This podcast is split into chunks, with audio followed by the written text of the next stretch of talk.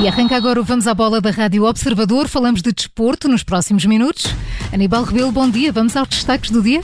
Bom dia, Maria João. Começamos esta semana a falar de uma mudança na segunda circular. João Mário vai trocar de camisola, deixa o Sporting e vai assinar pelo Benfica. As águias que estão em risco de perder o melhor marcador da época passada. Já os Leões de Rúben Amorim estão a pensar no primeiro título da época, a Supertaça Cândido de Oliveira. Vamos ainda saber quem são os jogadores mais valiosos da época passada na Liga Portuguesa e analisamos os jogos dos quartos de final do Euro com o Carlos Alberto Inês. E Aníbal, começamos então este Vamos à Bola pelas notícias de mercado que está a começar a mexer e por cá a grande novidade é a possibilidade de João Mário no Benfica. O médio que foi um dos protagonistas da conquista do campeonato pelo Sporting na passada época estava emprestado aos Leões, que não chegaram a acordo com o Inter e perante esse cenário o Benfica entra em campo e tudo aponta para que já exista princípio de acordo para a assinatura de um contrato de cinco temporadas. O entendimento surgiu nos últimos dias e apesar da ameaça de cláusulas com direitos do Sporting no contrato, O contrato entre o médio e o Inter poderá ser selado oficialmente nas próximas quarenta e oito horas, é pelo menos esse o desejo da S A D liderada por Luís Filipe Vieira. João Mário deverá passar a ganhar na Luz qualquer coisa como quatro milhões de euros brutos por época, ou seja, fazendo as contas e em termos de ordenado líquido, o médio deverá ficar a ganhar o que já ganhava no Inter, ou seja, cerca de três milhões de euros. O Benfica, que nesta altura pode ver sair o melhor goleador da época passada. Seferovic, que entrou agora de férias depois da Suíça ter sido eliminada do Euro,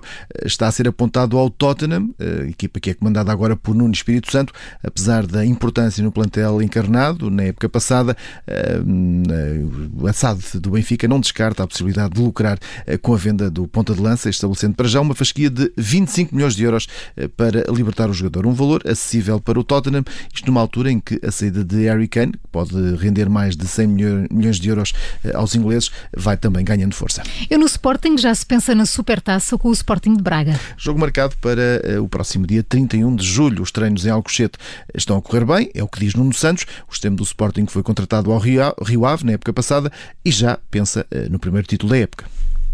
Agora temos a Supertaça daqui a um mês e nós estamos, estamos a trabalhar para isso, para chegar à Supertaça e vencermos, porque fomos campeões nacionais e vamos jogar contra uma grande equipa, mas onde queremos vencer e ganhamos a Supertaça. Nuno Santos, nestas declarações à Sporting D V, garante que a primeira semana de trabalho, ainda sem alguns jogadores que estão ou estiveram ao serviço das seleções, tem sido muito exigente, mas positiva.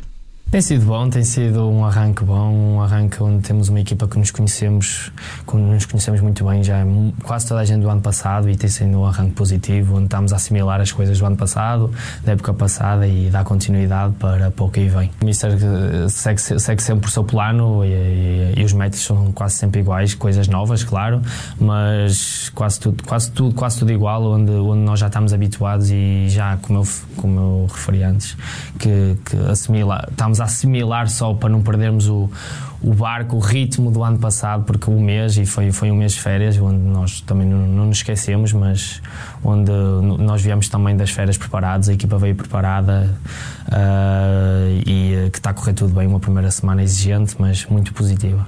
Antes da Supertaça Cândido de Oliveira agendada para trinta e um de julho em Aveiro, o Sporting tem agendados já quatro encontros particulares de preparação durante o estágio da pré-época. No Algarve, entre onze e vinte e um de julho, vão jogar com o Boa Vista, com os franceses do Angers e com os belgas do Ghent. E no regresso a Lisboa, no dia vinte e cinco de julho, o Sporting joga no Troféu Cinco Violinos com os franceses do Lyon. E no Futebol Clube do Porto, depois dos testes médicos, arrancam hoje os treinos no Olival. Sérgio Conceição, no treino de sábado, já contou com vinte e um jogadores. Hoje deve integrar o trabalho Tomás Esteves, depois da recusa do lateral direito em ser transferido para Guimarães. E enquanto não chegam os internacionais que estiveram ao serviço das seleções, estes dias vão servir para alguns jogadores com menos visibilidade mostrarem aquilo que valem ao treinador. Para já, há uma má notícia para Sérgio Conceição, a lesão de Mateus Uribe na Copa América ao serviço da seleção da Colômbia. O jogador deve ficar de fora da pré-época e pode mesmo estar em risco no arranque da temporada. E a Liga divulgou os dez jogadores nomeados para melhor jogador do último campeonato. Uma lista feita com base em votos dos capitães e dos treinadores da Primeira Liga. Entre os dez, quatro são do Futebol Clube do Porto, Sérgio Oliveira, Taremi, Pepe e Corona, três são do Sporting, Pedro Gonçalves, João Palhinha e Coates. O Tondela tem um jogador nomeado, é Mário Gonzalez. Do Patos de Ferreira está nomeado Eustáquio e do Portimonense, Beto. Os adeptos vão agora decidir quem é o jogador mais valioso da época passada. O vencedor vai ser anunciado na próxima quinta-feira, no mesmo dia em que se realizam os sorteios dos campeonatos profissionais para dois mil e vinte e um a dois mil e vinte e dois. E nós vamos ao Euro com o Carlos Alberto Inês.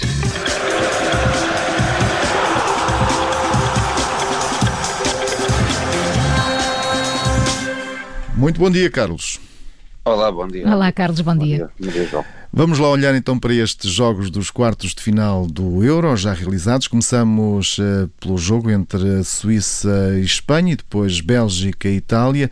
Ora, vamos para este. Espanha e Itália levaram a melhor sobre os adversários. Ficou então surpreendido com as dificuldades que a Espanha teve em eliminar a Suíça?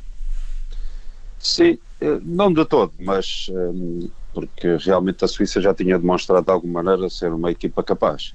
Um, mas a Espanha uh, foi, foi superior, teve maior controle, uh, mas uh, de alguma maneira pouca agressividade no aspecto ofensivo, uh, e só depois de facto do empate e da expulsão do Frola uh, a equipa espanhola foi mais dominadora, mais forte e quis, e quis claramente ganhar o jogo, mas teve pela frente um Sommer um, a grande nível. Depois, nas grandes penalidades, de facto houve Uh, efetivamente muito maior serenidade por parte da Espanha uh, e, e isso levou à vitória mais uma vez nas grandes penalidades. Ora, e no jogo entre a Bélgica e a Itália venceu uma das candidatas ao título, Itália, uh, num jogo onde o resultado até poderia ter sido outro porque a Bélgica nunca baixou os braços. Sim, efetivamente, uh, foi, foi um excelente jogo, diga-se, um jogo muito competitivo, um jogo de alto nível.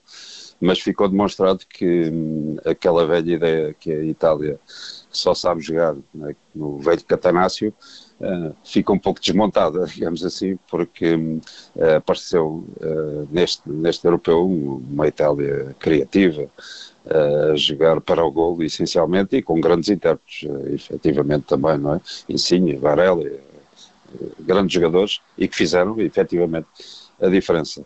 Doku, que jogou e que foi o grande agitador da, da, da Bélgica, não foi de todo suficiente para, para aquilo que aconteceu, um, e também uh, Dora, Donnarumma esteve, esteve a grande nível. Ora, e no terceiro jogo destes quartos de final, a Dinamarca venceu a República Checa. Foram mais eficazes uh, os dinamarqueses, que correm por fora nesta corrida uh, ao título europeu. Sim, sem dúvida. Uma Dinamarca surpreendente na primeira fase. Fez três pontos. Tudo o que se passou foi, foi marcante, necessariamente, e provavelmente tudo isso também um, ajudou a que a Dinamarca uh, seja uma equipa forte um, e que entrou uh, muito agressiva no jogo. Quanto à República Checa, uh, fez logo uh, o dois a zero muito cedo, por, por Delena e depois pelo Dolberg, uh, e com aquela grande assistência de, diria, Quaresma Maeli, não é? Um grande, uma grande trivela. Trivela fantástica. Um, ainda, um, mas de facto o Chico ainda, ainda assustou uh, um pouco a Dinamarca, mas, um, mas de todo foi, foi suficiente, porque uh, teve no seu treinador, na minha opinião, o Ullmann, Uh, a peça-chave do jogo. Quando as coisas estavam difíceis, ele interveio no jogo e, e a Dinamarca ganhou, claramente. E por fim temos este Ucrânia-Inglaterra, um jogo que termina em goleada.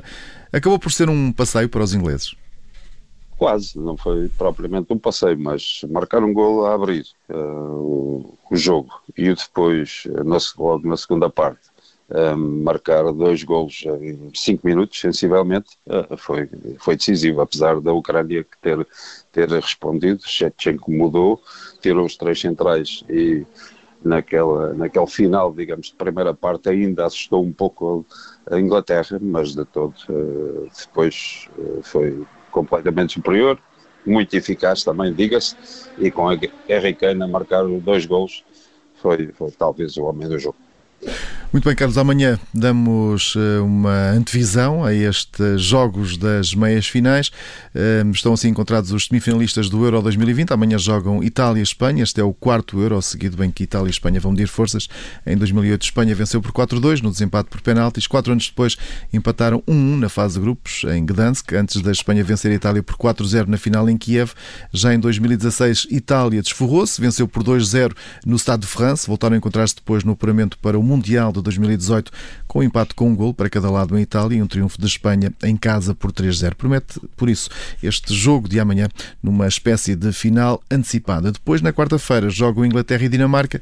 As duas equipas só se encontraram por uma vez em fases finais do Euro. Foi na fase de grupos do Euro em mil novecentos e noventa e dois e o resultado foi um empate sem golos. Dez anos depois, a Inglaterra levou a melhor sobre a Dinamarca nos oitavos de final, mas aí, no Mundial de dois mil e dois, venceu por três a zero. Mais recentemente, encontraram-se na UEFA Nations League, empataram a zeros em Copenhague em setembro do ano passado, antes de a Dinamarca ganhar por um zero em Wembley, graças a uma grande penalidade convertida por Eriksen, jogador que já sabemos não vai estar neste jogo devido ao problema de saúde que teve no primeiro encontro da Dinamarca neste campeonato da Europa. O jornalista Aníbal Rebelo com o Vamos à Bola da Rádio Observador. Amanhã há mais para ouvir, sempre depois da síntese das sete e meia. Até amanhã, Aníbal. Até amanhã.